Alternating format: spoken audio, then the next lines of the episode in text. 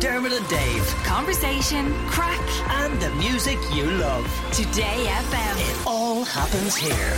Today FM. Yeah, we're talking about Bruce Springsteen. Oh, that's right. Bruce Springsteen, Springsteen. fans. Ralph Riegal, a Southern correspondent with the Irish Independent. But more importantly, Bruce Springsteen, super fan he is. He's on the line. Hello, Ralph. Good morning, lads. Ralph, I was adding up the amount of times I've been to see Metallica, who are my favourite band, and I first saw them in the Top Hat in Dún Laoghaire in 1988 on the And Justice for All tour. I was 12, Oh. 13 years old. What Fair a venue. And I added Yeah. them all up this morning just to see. And at the end of May, I'm going to see them twice in Hamburg. And that will be my 11th and 12th time seeing them. And I thought mm. I was a Metallica super fan. I was a super fan, like no one's going to compete. How many times, when Bruce's three gigs in the RDS are finished, how many times will you have seen him? Uh, well, let me see. If, fingers crossed, uh, barring disasters, after the three gigs in the RDS and a couple of the other Euro gigs that I have tickets for, uh, I'll be up over 40. Wow. I'm an Well, no, amateur. Yeah, it sounds like a lot, but in actual fact, I suppose in Springsteen terms, it's not. What? I mean, there's, I, uh, yeah, no, I know. There's a guy in Ireland who's over 100 concerts. Um, there's a guy in Italy who is heading over 200 concerts. Ah, come on. And yeah, and I found this one hard to believe, but apparently there's a guy in the States and he reckons he's between 400 and 500 concerts. Wow. And he first saw Springsteen in 75. So really, when you think about it, that's 48 years ago. So it's Yeah. about, you know, That's still 10 or 12 a year, like Yeah. every year Yeah. for the last 48 years. I, I didn't even know Bruce Springsteen did that many gigs. Uh, let me see. If you break it down, his first gig in Ireland was on June the 1st, uh, 1985. And um, he has played Ireland on every world tour since. That was Slane, wasn't it? The original Uh, one? Slane, that's right, that's right, that's right. A, a, date that's burned in my memory because uh, I actually sat the Leaving Cert. That was eight days later. Um, So, and did you go to Slane to see him? I did, I Oh, did, I did. I was, okay. my, my uncle actually brought me, and I have to say, in, in ways, it was fantastic because it was lovely to say it was my first gig ever. But in a way, the downside was it, it's very hard for anything to compare to that day. And I'll always remember um, standing up near the front of the stage and turning around and seeing the entire hill in Slane. Like the natural amphitheatre Yeah. literally heaving. It was bouncing up and down with people.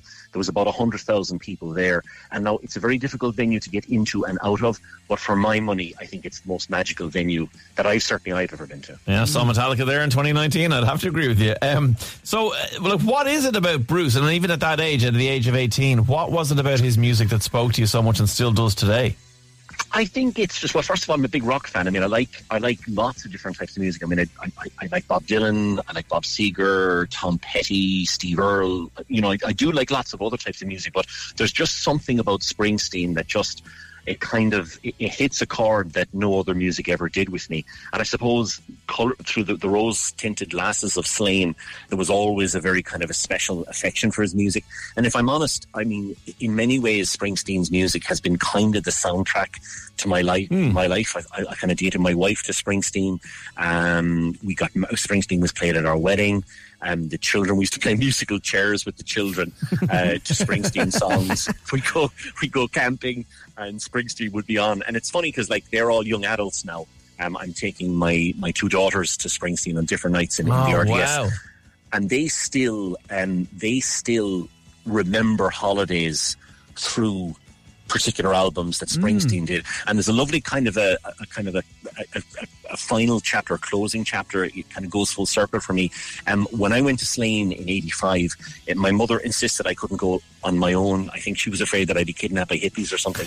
my dad was probably hoping, my father was probably hoping I would be kidnapped by hippies. But like, she got her uncle, who was a DJ, to bring me.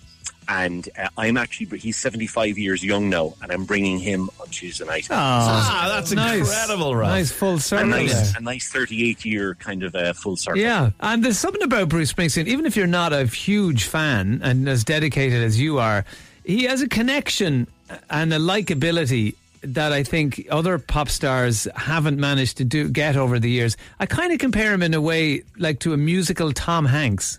He's sort of universally liked. Yeah. He has that Yeah. connection with the audience. And plus, the fact that he is in his 70s, still looks great in a tight t shirt, and has the, um, so much energy on stage. You, you constantly have to kind of remind yourself of what age he is. Yeah. He seems to just have have sort of grab, grabbed age by the scruff of the neck and said, "Not on my watch," and he's just Yeah. kept going with the same energy levels. Yeah, very much so. I think there's inherent decency about him. I think he, he has spoken up about an awful lot of the issues that I think people generally care about. You know, poverty, um, unemployment, um, social disadvantage. I mean, people forget Springsteen was one of the very first artists to actually focus in on the whole issue to do with Vietnam veterans Yeah. and the way they were being treated by American society. And a lot of people misinterpret the song "Born, Born in the USA." I was just about to say the same thing. Yeah, yeah, it's so the, the strange. song really. He wrote a very powerful song as well called "The Wall." And for fans that are going, and if you're looking, for, first of all, anyone who is at Slane and is going to the RDS, respect. And beyond that, the things to look out for. Um, it's not a greatest hits um, tour, but it's a first cousin to it. So you're going to get a very, very good career retrospective. And some of the material from the new album is very powerful. One thing to watch out for, he does a song called Last Man Standing. And it's really powerful. It's very personal, very much about his first band, um, the Castiles, and the fact that he's the last surviving member of it. But it should be one of the highlights of And- the nights in the RDS. Have you ever met him, Ralph? No, and to be honest with you, at this stage, I don't think I want to, for the simple reason that I'd be terrified I'd catch him on a bad day. I know he's a very decent guy, but he. They always say never meet your icons. Oh my god, I, I feel this. Dermot has often said to me, "No, we should try and get an interview with Metallica." I'm like, please don't get an interview with Metallica. I have them on a pedestal. I want to leave them there, just never meet them. And have you a favorite song yourself, Ralph? Um, no, that's a that's an interesting one. Um, An awful lot of fans will probably hone in on the Born in the USA album. Um, I came to Springsteen the time of the Nebraska album, which is one of my favorites. But if I was stranded on a desert island, I'd say I'd probably have to go with Darkness on the Edge of Town. Um, I just think there's such a power about the songs on that. And if I was to pick one song, it would be The Promised Land. And Promised Land. I'm pretty sure that will be played. Um, And are you on- going on- to the three nights because you just have to go to the three nights? Are you going because you wanted to give each sibling, uh, you know, their own special time? Or are you just being greedy? Yeah, no, I'm going because I want to give each sibling their own special time, and that's my story, and I'm sticking to it no matter what, no matter what anyone else says. Good man, Ralph. Love it. Listen, I love your dedication to an artist. It is phenomenal to hear of a super fan like that. So thanks for joining us, Ralph, and enjoy the Honoured. gigs. Thanks. Same to yourself, lads. Take See care. you, bye. Bye-bye. That's Ralph Riegal there, Southern correspondent with the Irish Independent. Massive Springsteen fan. As he said, he'll have seen him over 40 times by the time he's got some European dates done this summer. It's just great. I think when you're that much of a fan of a band or act, or even if whether you've seen them that many times Mm. live or not, but they be, they become sort of interwoven with your own DNA, don't they? Totally. Their music becomes part of your own makeup. Yeah, yeah, it does. so it's really really special to be able to get to see your hero on your doorstep in Ireland, and it's class. Dermot and Dave. Weekdays from 9 a.m. Today